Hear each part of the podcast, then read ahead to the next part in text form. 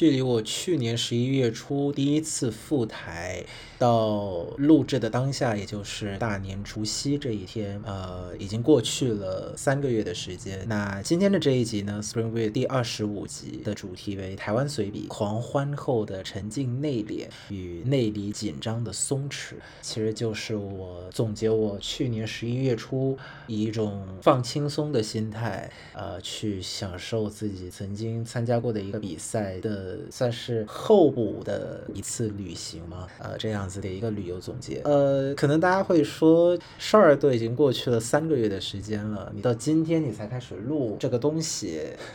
呃，有就是说合理嘛？但呃，对于我自己来讲的话，呃，过去三个月。回回到越南之后，然后再次的去回味那一周的时间所发生的所有事情，我觉得我才有一定的底气，才能够去录今天这样这样的一集播客，去分享跟大家分享一下我对台湾我第一次赴台的初体验。Hello，大家好，再来。Hello，大家好，欢迎大家回到 Spring Week Podcast 第二十五集，我是今天的主理人 Brian。那话不多说，我们马上开。开始今天的节目吧。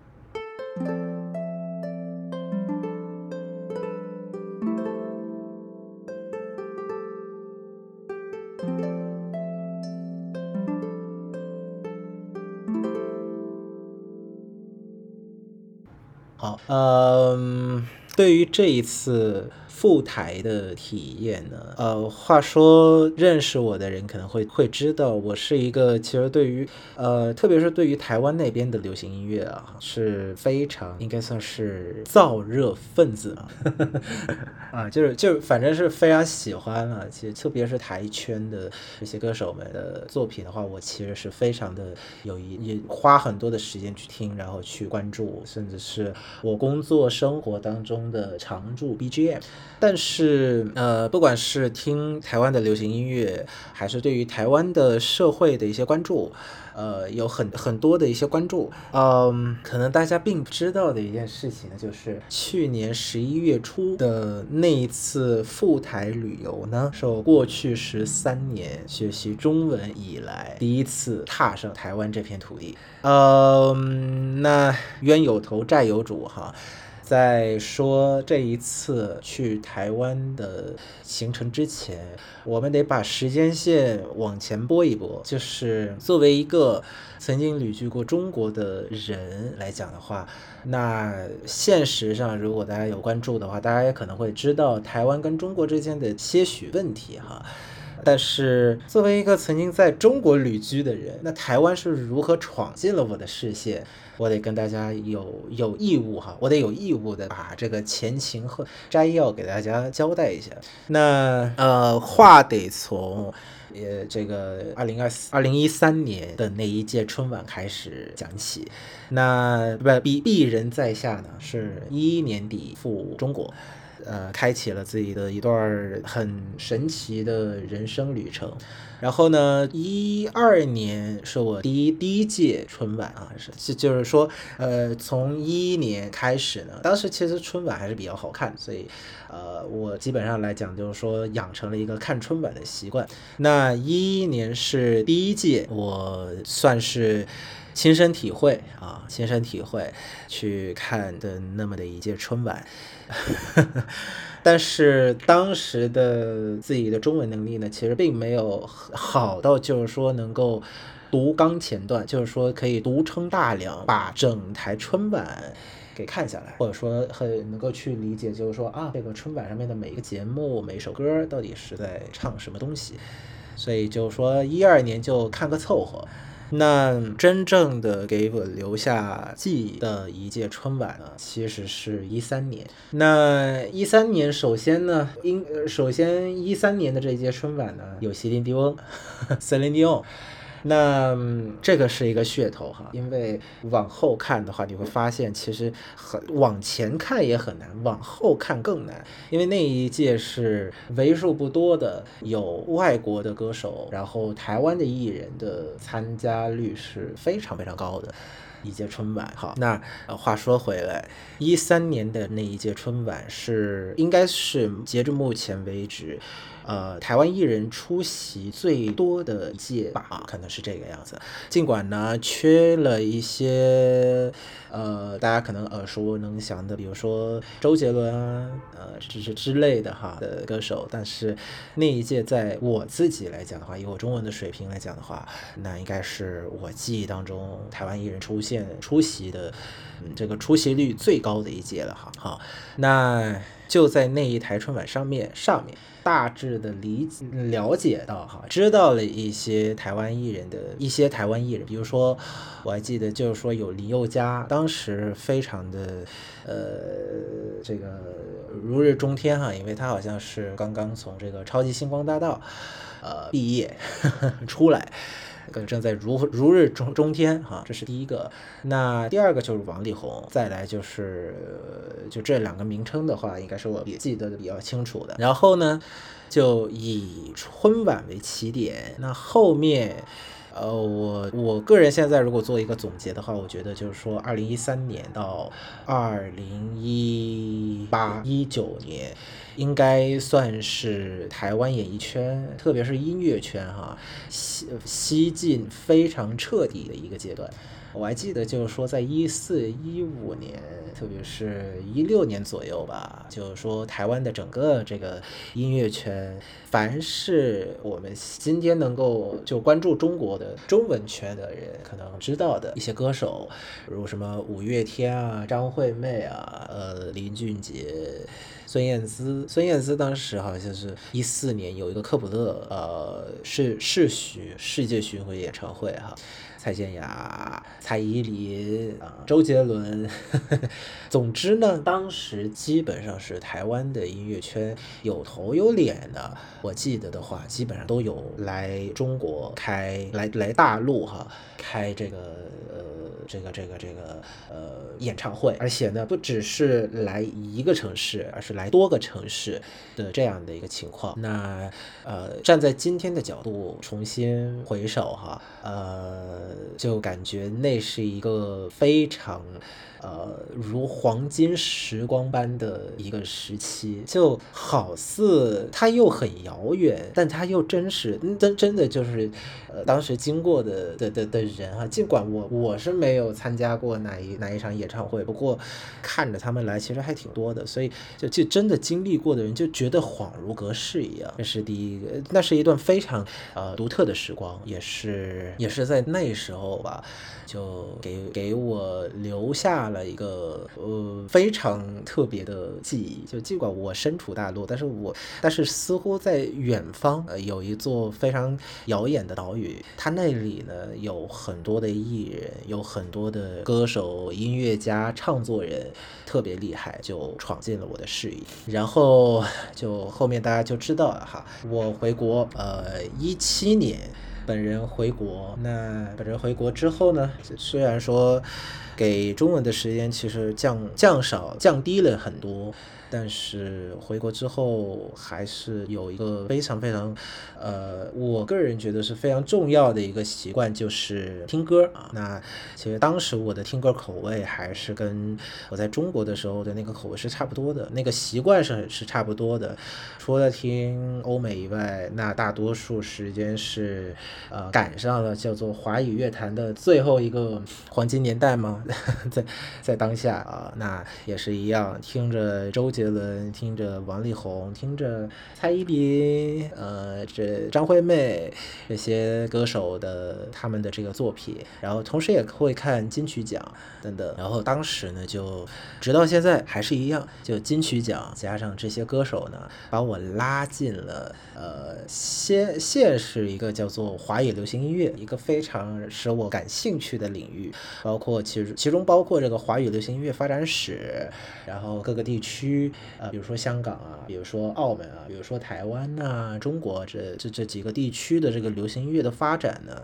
呃，就就给我拉了一个，我个人认为是非常不错，拉近了我非常感兴趣的，因为它它与我生活当中的一个习惯是息息相关的，所以就把我拉进了这么一个距领域，这是第一个。同时呢，在听在去主动的去了解这个华语流行音乐的这个过程当中呢，也多多少少的开始感受，并且能够欣赏到，就是说华语流行音乐当中的一些美的地方，比如说歌词美、旋律美、编曲的厉害等等，甚至是关注金曲奖之后，然后会看到一些节目去剖析它这个金曲奖的一些奖项的获得者的这个呃内容，那就会呃更加的去了解啊，好，就是说大致是这个样子，就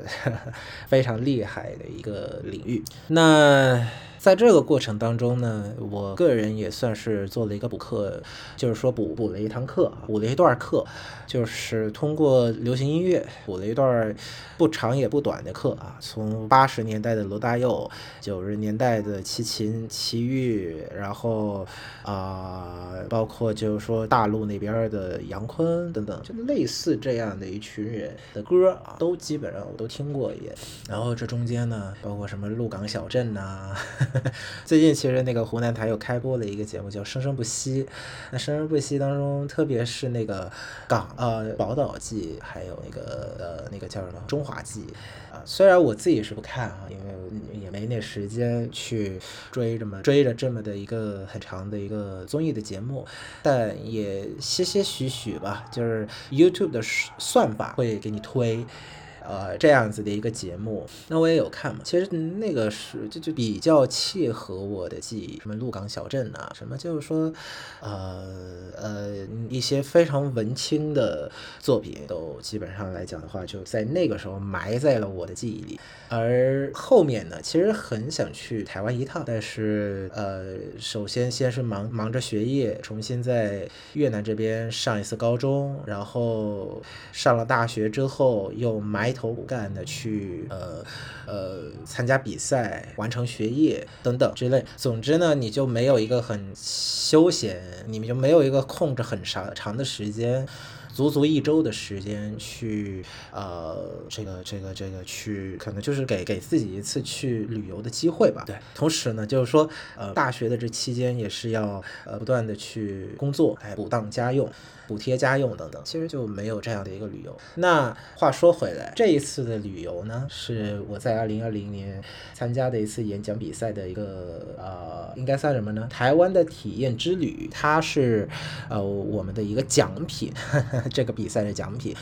呃，我当时是进了前三、前仨，那前仨就有这么的一个呃，应该怎么讲，叫做奖品，就是说有现金奖品，也会有这个呃相关的叫呃相关的这个旅游的奖品。那旅游的奖品呢，当时是二零年，二零年大家也知道，由于口罩原因，由于这个疫情的原因啊，所以就。当时呢，能举办就已经很不错了，就谢天谢地，哈，谢天谢地哈，类似这样的一个感觉。但就是说，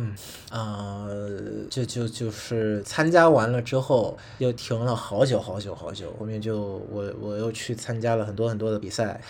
然后其实我也，然后就到了啊汉语桥之后，汉语桥之后呢，整个心态就变得很多，因为你历经了一些东西，你心态变得很崩。其实就我突然就觉得，就是说，呃，参加汉语桥的一个过程，就有点像是那种，就是，呃，为了唱，为了演，为了贴合而贴合而表现这样的一件事情。是的就是说，后面用了一整年的时间去调整自己的心态，然后，然后就是二三年其实也是过得不怎么好哈，因为这个经济方面的问题，生活也比较拮据，所以直到二三年底吧，二三年底是去呃，在出完了两趟差。两趟散活的翻译差，呃，出完了之后呢，就随便吧，就开始启动了这么的一个台湾之旅。于似乎呢，就有了十一月初的那一次去台湾的旅程。那，呃，不瞒各位说哈。其实台湾对于其他的人，当大家去的时候，可能也只是一个来旅游的景点，或者说一个此生吧，大家可能会觉得就说啊，我一定要去过一次的地方。感受一下那里的异国风情嘛，异域风情嘛。那对于我来讲的话，其实作为一个这十三年的过程当中跟他打交道，在书本上跟台湾打交道的机会是非常非常多的一个人的话，我去我第一次来台湾，更多的是是为了我的这个。叫做书本上的怎么讲？应该叫做呃为，但俗话有有一句话叫做呃知行合一嘛。那我这一次去台湾的心态，更多的是有点像是为了这一句知行合一当中的行做一个补课，类似的这样的一种感觉。呃，所以呢，我就带着自己过去很多年的这个有关于台湾的印象。记忆啊等等，然后就来台了，是来台去参观，这就让整个旅程就变得很特别，因为大大多数时候大家只会就我我也我也直接分享哈，就同团的一些这个呃同团的这个叔叔姐姐阿姨，呃大家更多的是。去去去去去去观赏性更多，而对于我来讲的话，更多的时候是体会性更强。啊，所以呢，就到了这样的一次呃非常特别的旅程。呃，那再说到我们这一次台湾的旅程呢，这怎么走呢？那我们这次的台的去年十一月初的台湾之旅呢？主要是相当于在一周左右的时间内，把整个这个岛屿的西边儿。的这一带啊，给走了一遍儿。当然是，当然呢，一周呢你也走不了多少啊，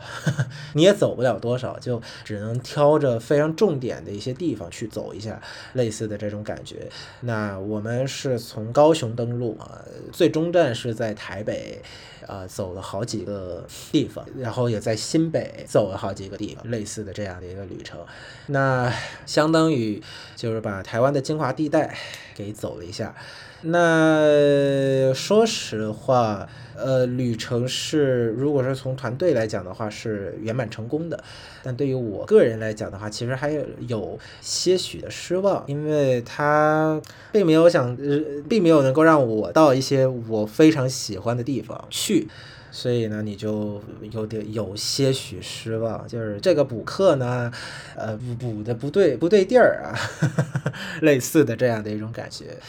但是如果说一定还是想聊什么样的一些事情的话，那我个人其实还是非常的想谈有关于两个记，一个是我去我来到高雄，呃，三个吧，觉得。一个是来高雄，一个是去路上去嘉义的时候，然后呃，特别是然后再来呢，就是到台北之后的事情。那先说高雄吧，呃，高雄这一次去的时候。说实话，我有点呃失望，是因为没能够去他的那个非常拍上来非常非常漂亮的那个，应该算是那个什么旗津码头还是什么，就高雄的那个流行音乐中心周围的那一带，没能去，就特别的可惜。不酷不过呢，补就是呃失，应该算是什么？失去了这个，又获得了这个，又就关掉了一扇门，又打开了一扇窗。呃，没能去成博二，没能去成那个旗津码头，但呃，我却有更多的时间去看一下，呃，应该算是真切的感受一下当地当地的叫做都市的生活吗？算算吗？啊，类似的这样的一个体验，譬如说自己呢，大晚上 不睡觉。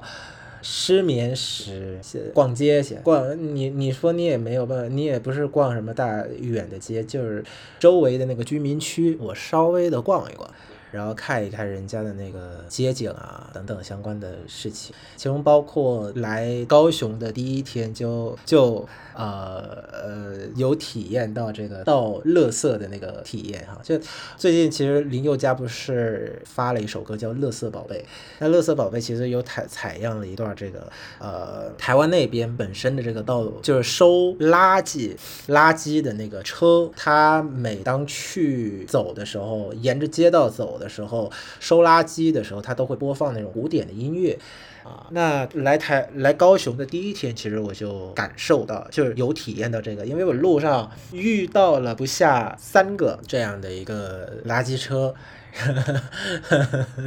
对，然后就体验了一下。当然啦，就是说我在的我去的那个时候，其实天色已经时间已经晚了，所以呃，如果想看那个，就是说一边那个车边走，然后后面就会有人追着扔那个垃圾袋的话。呃，那就没有办法了。但是还有那个车在，所以就你也看着那个车，看到那个车，然后呢，也也是听到了那个歌，然后就觉得贼亲贼亲切哈，就呃那种感觉呢，就有点像是呃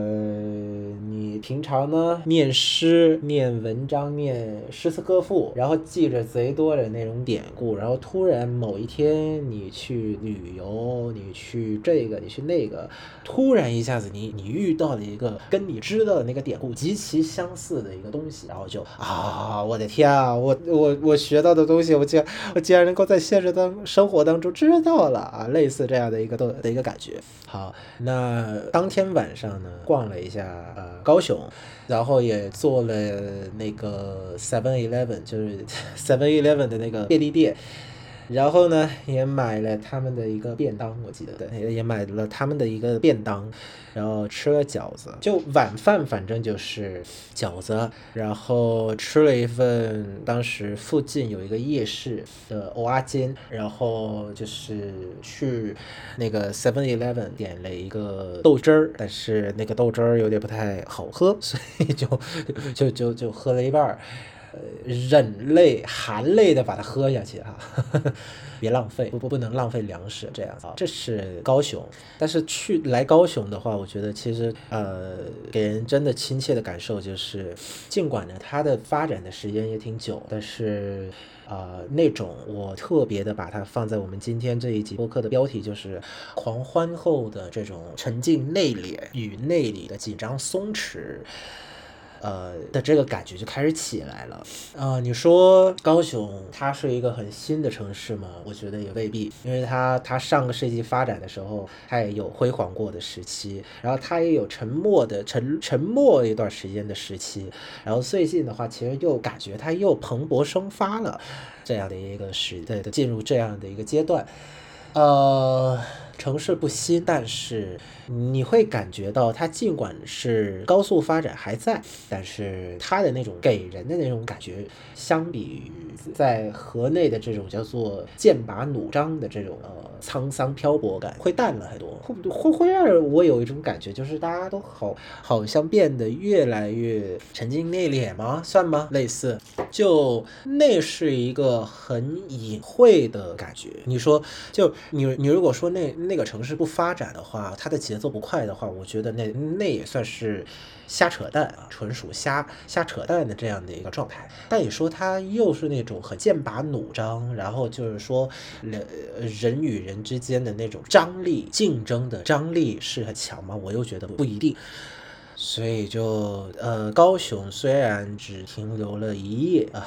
对，只停留了一夜，时间非常短暂，但是那种感觉就呃开始开启了。然后乘着这样的一种感觉呢，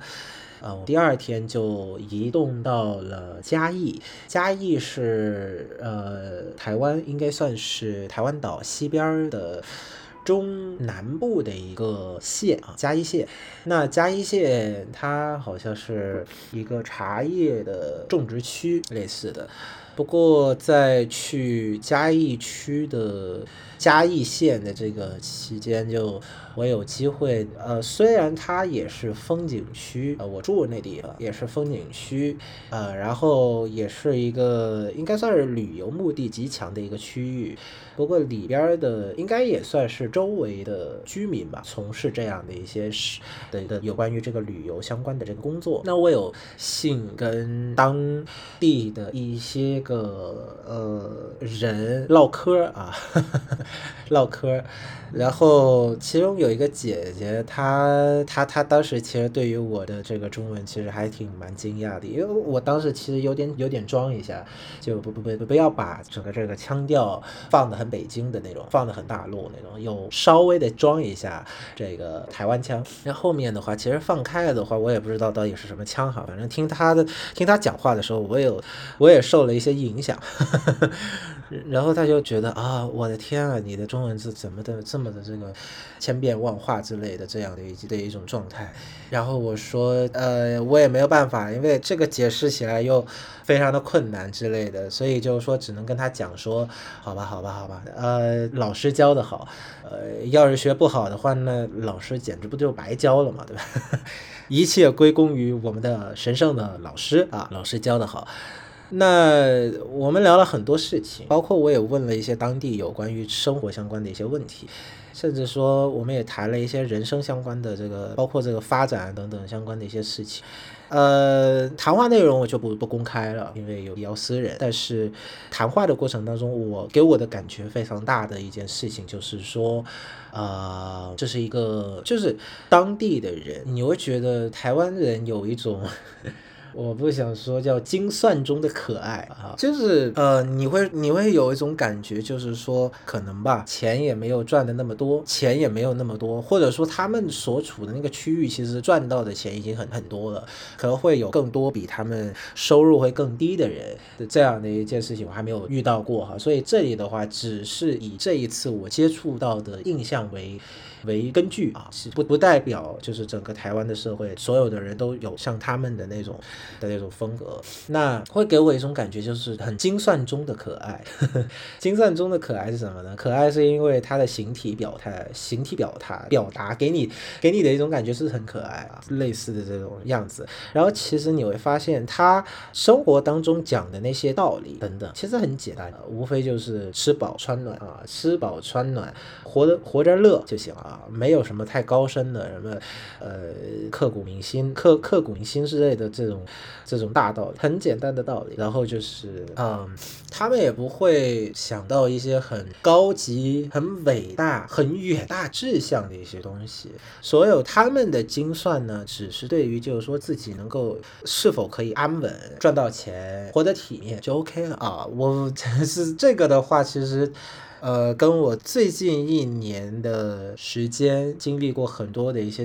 非常沧桑的、不怎么好受的体验之后，甚至是也得应该算是自己的这种拉胯的表现，也得罪了不少人吧。呃，那我个人这就非常的吸引我，因为我本身其实也是这样子的东西的的的的的其中的一份子吧。我觉得，因为远大不是说你想要就能要。如果你想成为远大远大志向当中的那个 C 位的人物的话，其实更多的时候不不是说你说了算，而也会有时势造英雄这样的一种状态在来去影响你这样子。那呃，精算中的可爱，精算是他们会算，他们会计算的，他们会算计的，呃，不会因为就是说啊，我天真，我淳朴，我可爱啊，我天真，我淳朴，我就对这个生活就变得很单纯之类的，没有。呃，我也我有跟他们谈过，谈过说，我我假倘若说我来台湾去留学的话，那我应该去哪里？那他呃，我不知道是不是南部的人啊，那他们会更推荐我去高雄，因为说什么节奏会比台北会舒服一些。看，所以就其实精算还是会算啊，不是说我我我我可爱我淳朴我就不算了，不会啊，他们是还是会算，可是算的过程当中，并不会让他们变得很疲惫。或者说会会让人有一种感觉，就是嗯，浑身都散发着某种精算的铜臭味儿，类似的这种感觉。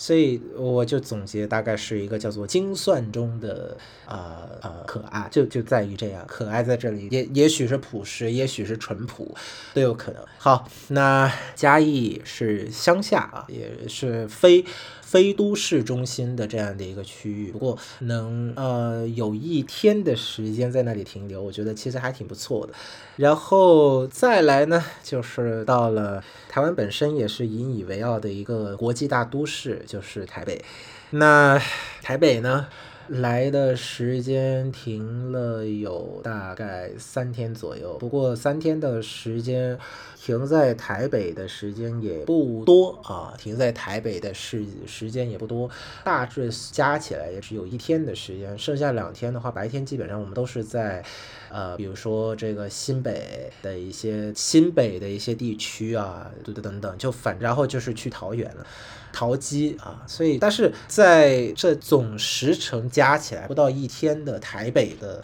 这个旅程当中，我还是非常的想要分享啊，就是说旅游团之外的行程，也就是需要熬夜才能够有的行程。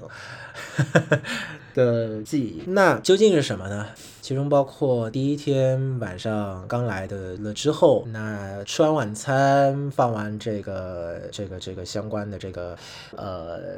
旅旅行的这种行李，那原本行程呢是会大家可能会会拉帮结不是拉帮结派，就是说结结结对儿成群的去逛一下附近的西门町。但我个人其实对于西门，就是说逛那种夜市的话，特别是那种集体跟着一堆，呃，跟着一群，就是呃，俗话讲叫阿姨阿妈，我就有点不太打兴趣，有有兴趣，所以就是说就分道扬镳啊，自个儿走自个儿的，那就是去找了之前在河内，具体是在二师大认识的一位老师啊。那呃，途中呢，从我住的那个酒店，在中华路一段上面的那个酒店啊，那个商旅走，就是说徒步的走了一下，徒步走去那个呃西门町那边，呃不，就是去约定的那个地方。那结果呢，就最后就变成了，就是说。呃，我自个儿呢，就本来呢是要下那个捷运地铁，坐一站到龙山寺那边，坐后面呢就没找着那个捷运站的那个入口，所以就然后也没带那个卡。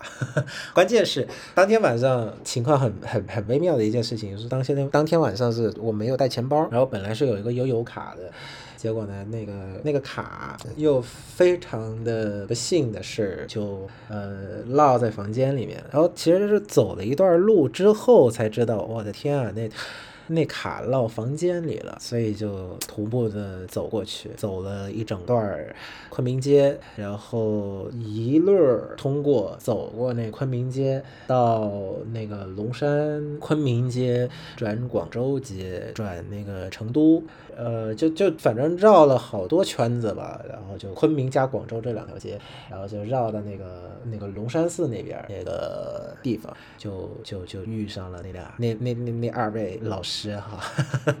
然后就当天晚上就是说，我们先先先也是去吃了一个呃，所呃也也是去旁边就龙山寺附近那个那个那个那个地儿了，突然忘了，也应该是龙山寺夜夜市吧，吃了一下，也同样是吃了一个蚵仔煎，然后一个面儿打类似，然后我们也我们也去逛了一下华西街。呃，看了一下，就整个那个龙山寺附近也去看了一下龙山寺，然后最后呢，我们就沿着那道儿去那个蒙甲蒙甲大道那边有一个呃，类似于那种叫做呃音乐小酒吧，当然是我酒精过敏，所以就没办法喝酒哈，就喝了无酒精的的的饮料哈，然后就呃，因为那个地方是有这个艺人。会来呃演唱的，然后艺人演唱完之后就属于一个叫开放麦的呃时间。那如大家所见啊，我当天其实也有发了一下。呃，当天晚上的那个情况，就呃开放麦，然后其实，在那个那个艺人还在表演的时候，呃，就那个应该算店主吧，店主有去跟各位，就是说各位呃顾客聊了聊，了解了解，结果就知道哦，原来就就就是说。啊，我我我是来自越南，国外人，国外人，国外人。然后就是说后面就不不能算是生生拉硬拽吧，但是总之呢，就我就上去现现唱了两两首。之类的。其中有一首我特别的喜欢，就孙燕姿的《天黑黑 T O O》，嗯，也是发到网上了哈，那那大家可以看到。然后当天晚上我们是快一点左右才回到房间。呃，我我是一点左右才回到房间，因为我后面还是在那个附近的那个街道逛了好好几好几会儿呢，才回去。所以呃，台北这边的印象就是。属于，然后就后面其实是，呃，我把我我我把两位老师送到那个捷运站，让他们自己搭车回去，然后我就自己回去了，自个儿就回去了，就也是一样，从那个捷运站徒步走回那个中华路那边的那个旅馆。那嗯，在走回中华路那旅馆的时候，我我我其实有在那个那个天桥上面拍了一张照片，当时已经是十二点半了，然后就觉。觉得说，呃，其实，嗯，就当时站在天桥上的那个心情呢，就属于那种，呃，百感交集嘛。我这个人很容易伤春悲秋哈，然后就百感交集。然后就呃，那是一种很很复杂的感觉，你也说不上来是什么样的，你就是很难用具体的文字去，或者说很简短的一个说法去说。因为中华路在台北市的话，应该已经算是非常中心的一个地带了哈。虽然说它的那个。它那个路，它那个路库路面的那个尺寸是非常大啊，感觉就是它它有点像是一个大道一样。它其实已经算是已经算是台北市算是比较中心的地带了吧。然后西本身西门町，其实我后面也有普查一下，西门町的定位其实也有点像是河内的古街的一个定位是差不多的，也是属于呃叫做市中心。高消费地区地带啊，类似的这样的一个定位，所以就会让人觉得说，呃，你还是会看到它的繁华，你还是会看到它的很多很多的东西，然后呃，但是你又知道，就有可能在这样的一些精华地带以外。其实也会也会有着很多一些如自己一样，呃，就是说生活过的面上面上觉得贼体面，但内里的话其实得精算每个钢镚儿，类似的那种感觉，呃，但是似乎又给人一种感觉，就是说，呃，也不见得就是说你你你你你你你。如果是属于那种叫做很拮据的，你会感觉到很大的压力。相反呢，整个社会是属于一种很沉静、很内敛。呃，不管是街上遇到的劳动者，还是一些场合看到的一些算是有钱人吗？某种角度来讲，大家都有某种松弛感。虽然很有钱的人我还没有遇到哈，但是一般来讲的话，就生活情况还算不错的，大家也都有某着有着某种松弛感，而不会因为。你要往上爬，你要为事业，然后就要抱着一种叫做奶奶的老子要牺牲的那种感觉，牺牲一切，投入一切资源去得到这个事业上的成就，类似的这种感觉。所以，嗯呃，最后吧，我觉得。呃，总结一下，此次的的此次的台湾之旅哈，虽然只有一周的时间，其实你说如果能够游游历出什么东西来，我觉得其实还挺困难，因为呃一周的时间呃很难把哪怕是把整个台北市给走完了的话，我觉得也是一件非常困难的事情，何况是还分散了好多地儿，但。算是一个初印象吧，但是这个初印象，就这个初印象画的还不错，尽管还可以更好。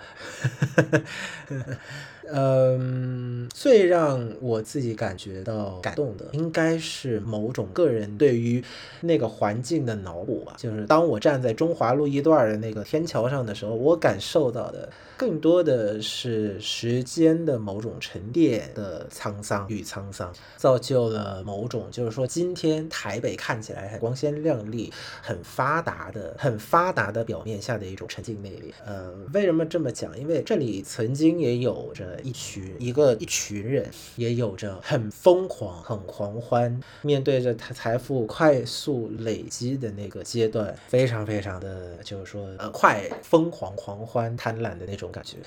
可是当一切环境走入了一个更加成熟、增长缓慢但更加成熟、要求更高的一个时期的时候，表面上看起来还是人人还是非常的发达，但是内里更多的是某种对生活的更多的照顾，或或者说他们更在意生活当中的琐碎，而不仅仅是。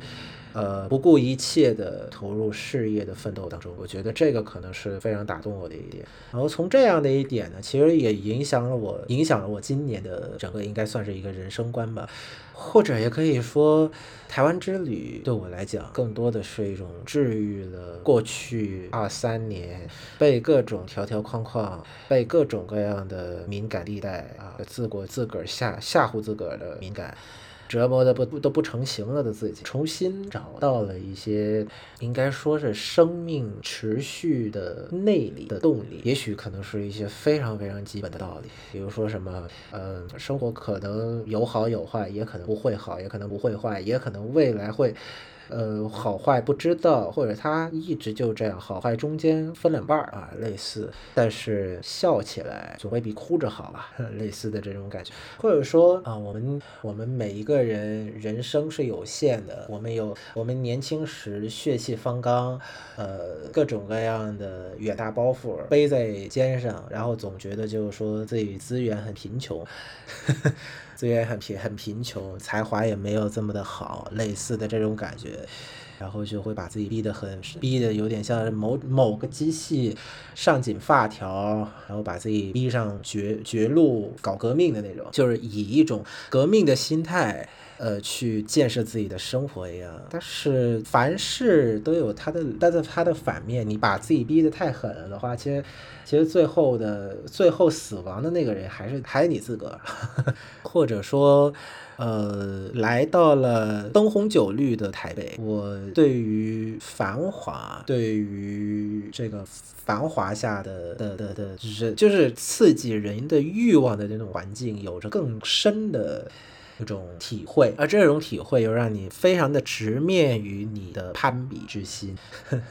对，从而呢，就在回去之后，我觉得我应该是做了一个二三年最精明的决定之一吧，就是彻底的在每天的大部分时间关闭，就是说所有的社交网络，嗯，集中的做自己的事情。虽然说社交网络是一个舆论场，是一个是一个修罗场。是大家展示自己的地方，呃，更多的时候你会会在各种各样的社交网站上看到各种各样的人，形形色色的呃人发表着他的成就，他所获得的一些荣誉，呃，也许吧，有着有着一些人，他们心里边很健康，所谓的健康哈，就是括号括弧里边的健康，看着人家的那个成绩，他们都会只是，他们都会感到很。欣慰、祝福，然后同样的共共享其乐，但是呃，也着也有着一些如我自己吧，心理扭曲。看完了人家的成绩，对人家感到欣慰之后，又会反过来的去反问自己，说自己为什么不如人家？这这个时候反思在这里的出现，就已经是某种攀比之心。所以解决这种攀比之心的最好的办法是什么？就是眼不见为净。眼不见为净就该干嘛？该干嘛呢？就关掉就行。或甚至是说我在台北，他的那个环境重新的给我有了一个，就是说可以摒弃过去很多年的时间，要以为人亲近的、主动的为人亲近，从而就是扩大朋友圈这样为己任的一个思维，把它摒弃掉。其实我可以，也我我我就是说很小范围，身边可能只有几个人，或者说是一个人都没有，但也不至于会死吧？我觉得。总之。呃，去年我曾经跟我们我们大学班里面的一位同学，他也是去台湾做了一年期的交换交换生，然后他去之前跟去完之后回来。我觉得他的改变蛮大。然后我们其实也有聊过一些事情。那我真的真心觉得话，就是说，从一个更广阔的角度来讲，你会发现在整个说华语的世界当中，台湾或许真的就是一面镜子，一面走在非常前面的镜子，让我们可以看到，在整个经济发展，呃，已经过了所谓的狂欢的时期之后，我们该以怎样的一个样貌、一个状态去继续的把人生过下去，或者说。生生的晚的我们，后生后生之辈的我们，在已经错过过了那个狂欢的时代的我们，究竟该该以什么样的心态去面对这日益复杂、日益困难、机会也日益渺茫的这样的一个世界，继续的活下去，继续的存在？我觉得这个大家真的可以去看一看台湾。好，那今天已经是大年除夕，新的一年马上就要到来，岁末年初，呃，在这。壬辰龙年啊，在这癸卯兔年的最后几个小时里。预祝大家新的一年壬辰龙年能够顺顺利利、心想事成、万事如意。今年也是我的本命年，我只求平安跟顺利。然后希望明年如果还在的话，那还可以继续的做着这样的新年的播客，跟大家一起旧年旧岁除夕唠唠嗑，快快活活迎新年。那我们就二零二四壬辰龙年下期见。